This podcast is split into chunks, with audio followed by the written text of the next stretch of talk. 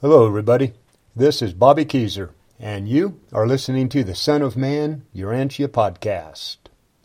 Today's episode is a special treat, exploring the cosmic address of Jesus of the Urantia Revelation. Please, everybody, excuse the academic jargon in some spots. This was originally written as a chapter for a textbook for, uh, for that audience, academics, and it reminds me of why I'd rather write for you people. Okay, here we go. Exploring the cosmic address of Jesus of the Urantia Revelation. Introducing a religious text requires commentary as to its cosmology, origin myth, central deity, relationship to humanity, and how its doctrines shape the worldview and practices of its individual adherents and its groups of believers. While the Urantia book provides extensive content that is presented as objective, historic, and scientific fact, it's part four, the life and teachings of Jesus, that offer us the most insight into its subjective values, ethics, and belief structure. While much contained in the Urantia book excites the mind, it's the life of Jesus, being born the Son of Man and growing into the Son of God, that has inspired and guided many people's lives. This paper uses integral theory, in specific, the all quadrants, all levels, AQAL model, articulated by American philosopher Ken Wilber, and its research methodology, integral methodological pluralism, or IMP as the framework to better understand the life of this version of Jesus of Nazareth. Cosmic Address In Integral Spirituality, Wilber describes a cosmic address as a function of altitude plus perspective that allows any holon, defined as anything that is both whole in itself yet a part of something else, to be captured at any specific point in time from hundreds of different angles. This address is most complete when all elements of the AQAL model are entered into the equation. To understand the Urantia Jesus, before and during his ministry, I start with a quadrivium approach and look at him from each of the four quadrants. Then I use examples from his life to define his relationship to the other four elements of the AQAL model. Upper left quadrant. The upper left quadrant refers to the interior of the individual and relates to the person's desires or intentions. The Urantia book says Jesus was driven by the desire to do his Father's business. He would often become introspective when turning his attention inward and seem to be drawing forth knowledge from some inner source, oftentimes looking to be in communication with celestial entities unobservable to others. His intention was to fully reveal the eternal God to humanity and to live his life as a perfected human personality to the satisfaction of the infinite Creator and for the edification of a vast universe progressing toward perfection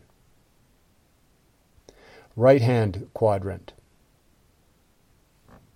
Excuse me, the upper right hand quadrant.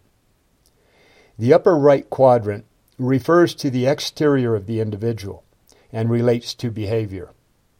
In this in his interactions with others, Jesus led by example. He resisted the cultural norm of forbidding actions considered evil and instead used the positive injunction to do good. The Urantia book speaks of how, with perfect poise, he could at one moment enact a human role or immediately assume the personality prerogatives of the divine nature, and how he insisted on going about his father's business in the most quiet and undramatic manner, avoiding all displays of power, human or divine. Those around him knew him for never becoming discouraged excited, vexed, or disconcerted, and he was always unselfish with others. Lower left quadrant. The lower left quadrant refers to the interior of the collective and relates to culture. Jesus' message to humanity was that the kingdom of heaven is within you, and he made it clear that this truth was founded on the dual concept of knowing God as a loving parent and the subsequent fact of the brotherhood of humanity. He told his apostles that all people, man or woman, Pharisee or Sadducee, Jew or Gentile, rich or poor, were all part of God's family. But at this time, the Jewish community held a crystallized idea of the Messiah being a national deliverer, coming to restore David's throne through the use of miracles. And neither the apostles nor the Jewish people ever fully understood his teachings that Jesus came for the entire human race. Within this cultural setting, Jesus determined he was to establish the kingdom in people's hearts by natural, ordinary, difficult, and trying methods, the same way as later generations would have to enlarge and expand on his concepts. And in doing so, he would place his trust in God to work out the day to day events lower right quadrant. The lower right quadrant refers to the exterior of the collective and relates to the social systems framing a community. Jesus developed the ability to qualify any social institution or use of religion by what it does for the human soul and the degree to which it brings God to humanity and humanity to God. During Jesus' time on earth, the Roman rule of Palestine was causing the Jewish people great frustration, and, continue, and continual conflicts occurred between the emperor's laws and Jewish faith and customs. Jesus was adroit in helping his followers distinguish between material and spiritual realities, and to honor each in its own way. Possibly the best example of him defining this line was when he was teaching in the temple, and the Jewish leaders tried to discredit him by asking if it by asking him if it was lawful for Jews to pay tribute to Caesar. To which Jesus famously replied, Render to Caesar the things that are Caesar's, and render to God the things that are God's. Levels of development. Levels of development, or altitude, refer to the degree of psychological development of the person or group, and define the worldview from which they operate.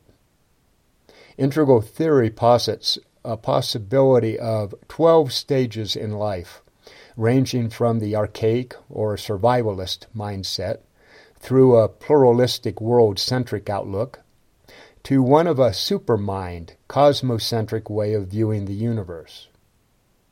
The Urantia book specifically refers to Jesus transcending through this entire continuum of psychological development, saying Jesus' life in the flesh portrays a transcendent religious growth from the early ideas of primitive awe and human reverence, up through years of personal spiritual communion until he finally arrived at that advanced and exalted status of the consciousness of his oneness with God. The Urantia Jesus seems unique among spiritual leaders before or since by clearly being cosmocentric in his understanding of humanity's relationship to God. World centricity from a universal perspective, is just another form of ethnocentricity. Jesus referred to this often. He told the apostles, while passing over a bridge leading into Sidon, that this world is only a bridge. You may pass over it, but you should not think to build a dwelling place upon it. And when speaking to them about the mansion worlds, he taught that the advancing children of God must there grow up spiritually as children grow up physically on this world.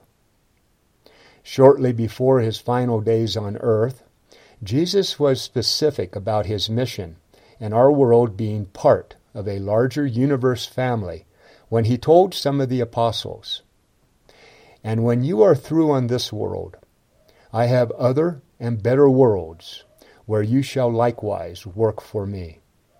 These insights were not metaphors related to deeper states of consciousness that can resemble higher levels of psychological development, but references to actual spheres of habitation to which we progress in our journey from the material to the spiritual. Lines of development. Wilber views lines of development as those activities we enter into that help us to answer life's most pressing questions, such as the cognitive line, which relates to what am I aware of? The moral line that relates to what should I do? And the spiritual line that relates to what is of ultimate concern. Wilber has identified at least two dozen developmental lines or streams, most of which he sees progressing in a manner relatively independent from the others. Wilber posits that mastering the highest levels of any developmental line is one of his four definitions of what it means to be spiritual. The cognitive line. The Urantia book reveals Jesus as insatiable in his urge to learn how mortals lived on earth. His knowledge of Scripture seemed to be, unper- seemed to be unsurpassed. Throughout his school years in Nazareth, Jesus became conversant in three languages and was considered an exceptional student. When he was eight years old, a rabbi from the Jerusalem Academy went to Nazareth to observe Jesus and requested that his parents allow him to return to Jerusalem, where he would receive the best schooling. The matter was put to the young boy, and after a period of deliberation, he told them that he had spoken with his Father who is in heaven, and decided it was best to remain with his mother and father who loved him so much. This is said to be important because it allowed Jesus to secure an education that was not exclusively Jewish and provided him a more balanced idea of the relative merits of the Eastern or Babylonian and the Western or Hellenic views of Hebrew theology. By the time Jesus was 10 years old, he was demonstrating integral awareness by becoming the leader of a group of boys who had come together to promote their physical, intellectual, and religious requirements for entering manhood. By the time he was 13 years old, he had graduated from the synagogue schools, at which time the chazan, or head teacher, told Jesus' father that he had learned more from Jesus' searching questions than he had been able to teach the lad. Throughout his young years, he helped his father and others in their work, and by the time he was 14 years old, he was a proficient yoke maker, knew how to work with canvas and leather, and was becoming an expert at carpentry and cabinet making. In his 27th year, Jesus went to work with a friend of his father's, Zebedee, in the town of Capernaum, and whose family fished and built boats for their livelihood. By the time Jesus by this time Jesus was considered an expert builder and master woodworker. And within a year of working with Zebedee, he had created a safer type of boat and established improved methods of boat building. In the evenings, before going to the synagogue to study, he held meetings with Zebedee's family and employees, where he taught them about humanity's relationship to God. It was here that Jesus was first called the Master. Later, while resting at the Persian city of Ur- Urmia, After returning from a couple years of travel that included time in Rome, Jesus was invited by a wealthy patron of a school dedicated to the philosophy of religions to give two dozen lectures on the kingdom of God and the kingdoms of men. The moral line. According to the Urantia revelation, Jesus was not a moral reformer who spoke against delinquency, but rather a positive teacher who extorted the voluntary conformity of man's will to God's will, and who directed with few denunciations, and who directed what few denunciations he did make against pride, cruelty, oppression, and hypocrisy. The morality of his teachings was based on a personal child parent relationship with God, in which the emphasis was on the person rather than the country or ethnicity, and where the correctness of any act directly related to the person's motive. For Jesus, the intention in a person's heart mattered the most, and this helped to break the fetters binding morality to dogmatic rules and ceremony, and elevate it to the highest levels of spiritual thought and positive living.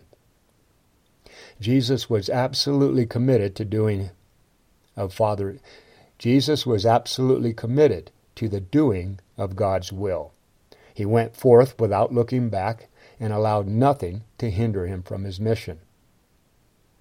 Jesus was courageous in how he lived and taught. When cleansing the temple, he strode forth in righteous indignation at the greed, corruption, and commercialization of the worship of God. In less than five minutes and in front of thousands of people, Jesus drove all of the penned up animals from the court, and the multitudes responded by driving out the money changers and other commercial interests before he went back to teaching. He worked to emphasize that there was no distinction between the morality of what he taught and the religion that he lived. He taught morality, not from the nature of man, but from the relation of man to God. Jesus showed his apostles how to live and admonished them to treat others as they believed he would, to not use force in resisting injustice, to love their enemies, to be good to those who hate them, to bless those who curse them, and to pray for those who use them. The spiritual line. Early on, Jesus began to exhibit signs of a spiritual inclination.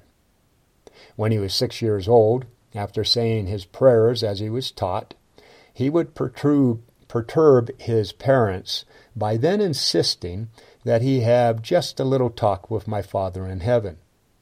When entering school at seven years old, he showed a premonition of coming events when he chose as his guiding text the words from the prophet Isaiah The Spirit of the Lord God is upon me, for the Lord has anointed me.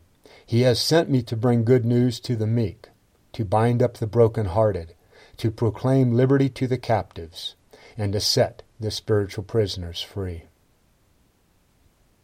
When not quite 13 years old, Jesus was taken to his first Passover in Jerusalem, where he became shocked at the slaughter of so many helpless animals, supposedly killed to gain God's favor. Described as one of his most significant days on earth, the Urantia book relates that flood tides of spiritual illumination swept through the mortal mind of Jesus and filled his human heart to overflowing with affectionate pity for the spiritually blind and morally ignorant multitudes. And for the first time, he was visited by an angel who told him that the hour has come. It is time that you begin to be about your Father's business. Jesus' mission was exclusively concerned with the revelation of spiritual and religious truths. While staying at an inn in Caesarea, the capital of Palestine, he taught a Mongolian merchant that the living of the heavenly life while on earth by means of daily submission to the will of the Heavenly Father. And in substance and modern phraseology, he taught his followers the source of universe reality is the infinite, and that the material things of finite creation are the time space repercussions of the eternal God.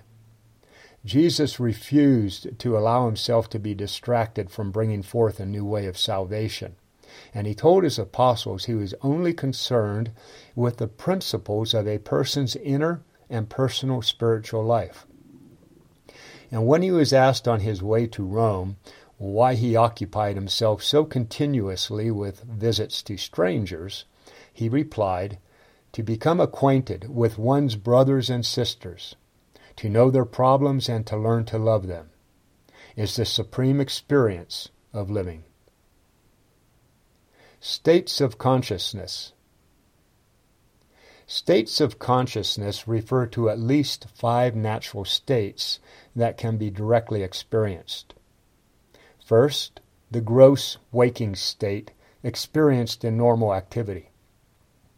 Second, the subtle dreaming state experienced in a dream or a visualization exercise. 3. The causal formlessness state experienced in deep dreamless sleep. Four. Fourth, the witnessing state that allows one to view all other states. And fifth, non-duality, which Wilber suggests is, suggests is not a state, but an ever-present condition. Jesus achieved permanent non-dual realization in his 31st year when he went into isolation for six weeks on the slopes of Mount Hermon for the purpose of completing the work of mastering his human mind. During this period, he finished his mortal task of achieving the circles of mind understanding and personality control. In effect, this terminated the period of his mortal bestowal, the period of being known as the Son of Man, and in doing so he met God's requirement of fully experiencing life as a mortal, and his own desires to demonstrate to the cosmos the qualities of a unified personality. He was now a perfected mortal of the evolutionary worlds of time and space. Jesus spent more than five weeks of unbroken communion with the Eternal and during this time he became both assured of who he was and his purpose on earth, and fully committed to continuing his ascendancy into his divine nature. The Urantia book clarifies that the great temptation of Jesus that occurred toward the end of this time on Mount Hermon was not about material considerations or kingdoms of this world, but rather with the sovereignty of a mighty and glorious universe. Shortly thereafter, John the Baptist baptized Jesus in the Jordan River, and he assumed his divine role as the Son of God and sovereign creator of our universe. At this time, Jesus heard the final call of God to be about his Father's business. And he again went into seclusion, this time for forty days, in the hills near Pella, to contemplate his coming revelation of God to humanity. As Jesus began this period, he was informed that his sovereignty was assured, and he was at liberty to terminate his bestowal on earth at any time, and that his course from then on was up to him. Jesus' time wandering in the hills represented the coming together of his two minds, the human and the divine, into one. He decided that he would not use any celestial help in his mission unless that was the will of God. That he may use his powers to help others, but not himself, either for sustenance or defense. That he would not use miracles to win people over to his message. That he would proclaim and establish the kingdom of God as the Prince of Peace to reveal a God of love. And that in all matters he would be subject to the will of my Father. Wilber speaks of enlightenment as being when a person is able to reside permanently at the highest state of consciousness, while having transcended to the highest level of psychological development that is available to humanity at that point in time. But while many traditions have trained people to reside in the highest states of consciousness, the level of psychological development or complexity of perspective that one can achieve is usually limited to the highest developmental altitude that has emerged in humanity's collective consciousness. During the period of Jesus' life, the world was fully ego and ethnocentric. World centrism, much less cosmocentrism, had yet to manifest in our consciousness. But as brought forth earlier, the Jesus of the Urantia book did not come just for the Jews or even our world, but for the benefit of an entire universe of sentient beings. He brought the essential truths for an entire age on earth, and what he said was intended for the inspiration and edification of other worlds. Literally, other planets where finite mortals partner with the eternal spirit to form new souls in the continual expansion of deity.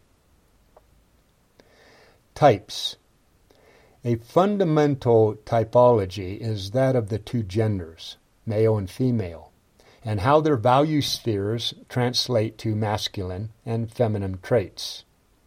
While recognizing that masculine and feminine traits are evidenced across both sexes, Wilber describes men as often exhibiting masculine traits that stress autonomy, rights, and justice, and women typically display, displaying feminine traits related to care, responsibility, and relationship.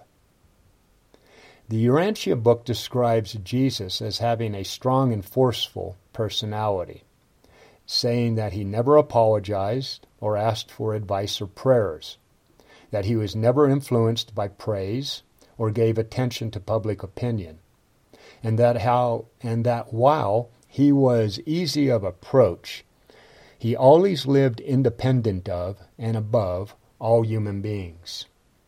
He was a man who taught that justice is precise, and who manifested perfect fairness in all of his dealings. Jesus possessed the courage to counter the historic sub- subjugation of women. And among his followers, women were freed from religious discrimination because of their gender. Demonstrating this commitment to equality, he is said to have emancipated women for all time by commissioning ten women to teach the gospel of the kingdom and minister to the sick, in effect showing that no more was man to look upon woman as his spiritual inferior. Unfortunately for our world, the subsequent leaders of the Christian church lacked the moral fortitude to follow Jesus' teachings in this regard, and that failure is said in the wider universe to be the great shame of the church that presumed to take his name. The Jesus of this accounting was a calm and happy laborer, one who dispensed health and scattered happiness naturally and gracefully, as he journeyed through life. Jesus was said to be sagacious and tolerant while possessing patience, tenderness, meekness, gentleness, and humility. He was a man who inspired hope and confidence in all who came under his ministry. Jesus taught his apostles to disregard themselves and take up their daily responsibilities to follow him. Because of his understanding of humanity, he was able to manifest genuine sympathy, and compassion was his very nature.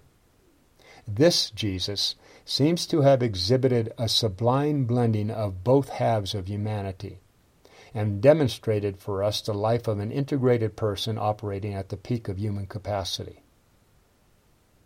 Injunctions for practice.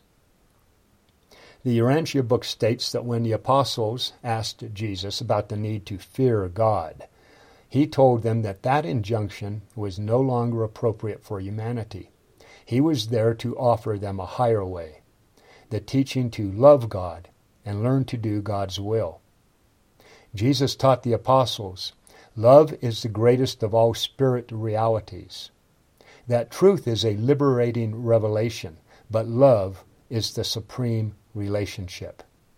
And that by loving their fellows, others would know them to be his followers.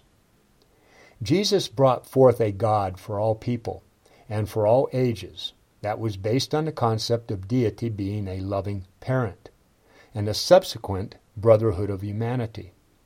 This was a new revelation for earth and difficult for ego and ethnocentric minds to accept. When Jesus understood that the apostles could not grasp these teachings, he gave them the commandment to treat all people as their brothers. He later decided that even this wasn't enough because it could be interpreted passively. And during a discussion with the apostles after the Last Supper, he gave them a new and higher commandment Love one another, even as I have loved you. In this way, he showed that the emphasis of his religion was not about believing, but in actually doing, thus bringing forth the actual practice of brotherhood between people. Jesus discouraged the use of set and formal prayers. People were urged to avoid praying for themselves and to focus more on praying for the spiritual progress of others. They were not to pray for material things, but for the abundant gifts found in spirit, and in this way recharge the spiritual batteries of the soul. When speaking about prayer to the apostles, Jesus emphasized that no one had to earn the status of being a child of God, that it was a gift to be received as by a little child, and that by their relationship with God, and that their relationship with God was built by grace and through faith.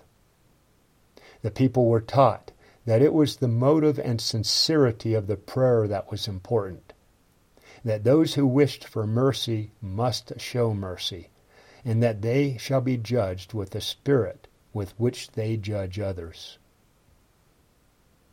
Leading by example, Jesus taught his followers to pray in secret and not allow others to know their prayers. They were to pray silently, in the spirit and in the heart, and that when prayer is sincere, it is a process of exchanging human will for the divine will, a making over of that which is into that which ought to be. When guiding Peter, he was told to let experience teach you the value of meditation and the power of intelligent reflection. The cornerstone of everything Jesus taught was based on worshiping God and being of service to humanity. The apostles were instructed to always have respect for the personalities of their fellows. They were never to promote Jesus' teachings with force, whether physical or mental, because that of spirit can only be won over by spirit. They were taught to react positively and aggressively to every life situation, as when he told them to turn the other cheek with a positive attitude, an act that demanded initiative and necessitated vigorous, active, and courageous expression of the believer's personality. The faith community today. While the Urantia book places Jesus as the Son of God and the creator of our universe, it is not considered a Christian theology. According to the Urantia book, the difference between it and institutionalized forms of Christianity relates to whether the emphasis is placed on the teachings of Jesus or his resurrection. Jesus offered a religion based on the personal experience of doing God's will and serving humanity, while Christianity, as founded by Paul, became a religion that glorified Jesus, made him an object of worship, and confined itself to the community of believers in that divine person. Today's supporter of the Urantia book are independent believers. They have no churches, priests, or spiritual leaders, and they would probably resist them should they arise. Many follow Jesus' admonitions to pray silently and out of sight of others, while those who wish more fellowship often form study groups where they meet occasionally to discuss the Urantia book. The Urantia Foundation provides free access to the text of the Urantia book on their website, and they offer lessons for those wishing to begin studying the material. There are also many forums on the internet dedicated to providing a way for readers to interact with each other. As with all faiths, the followers of the Urantia Jesus encompass all types of people of various levels of education and stages of psychological development. Conclusion The Urantia book describes Jesus as a person who transcended our highest understanding of Kosmic address. He perfected himself in the human sphere, ascended to the peak of psychological development as we know it, and then transcended into levels beyond our current knowledge. Likewise, he showed a healthy translation to permanent non-dual awareness, and according to the Urantia book, continued beyond that. During his period as the Son of Man, he seems to have mastered many of his lines of development, and in the process blended his masculine and feminine traits into a superbly integrated persona. The injunctions he gave his followers were based on love, humility, and sincerity, and appear to be appropriate for the leading edge of humanity often spoken of in integral circles. The Urantia book recognizes a line of truth in all ways of belief and brings them together in a cohesive whole that is balanced between the needs of the individual, the cultural groupings we share, and the social institutions and planetary environment that frame our lives. It offers hope and requirements for world peace. While the controversy over the origin of the Urantia book is valid, and at best, it offers only a partial rendition of the truth. As a person searching for pragmatic means to effect peaceful change, I find it hard to disagree with the Urantia book's claim that, of all human knowledge, that which is of greatest value is to know the religious life of Jesus and how he lived it. In my estimation, the Urantia accounting of the life and teachings of Jesus offers Christianity the most accessible and highest order presentation of his teachings available. It has the potential to revitalize that faith and move its adherents into the world centric perspective required for life in the 21st century. For the followers of other religious teachings, or those who claim no faith, the life and teachings of Jesus offers what is possibly the grandest story ever told of a person who lived according to his God and changed the world forever because of it. Its context complements and reinforces the greatest messages of love, compassion, and goodwill presented to humanity throughout the ages. And it offers those who choose not to believe in spirit a model for living according to our highest conception of truth beauty, and goodness. For all who aspire to find greater meaning to life, this story provides fruit worthy of those efforts. The end. Okay, everybody. Please subscribe to Son of Man Urantia at robertakezer.substack.com and follow along as every week I present an abridged chapter of Part 4 of the Urantia Revelation, the life and teachings of Jesus. Have a great day out there, everybody.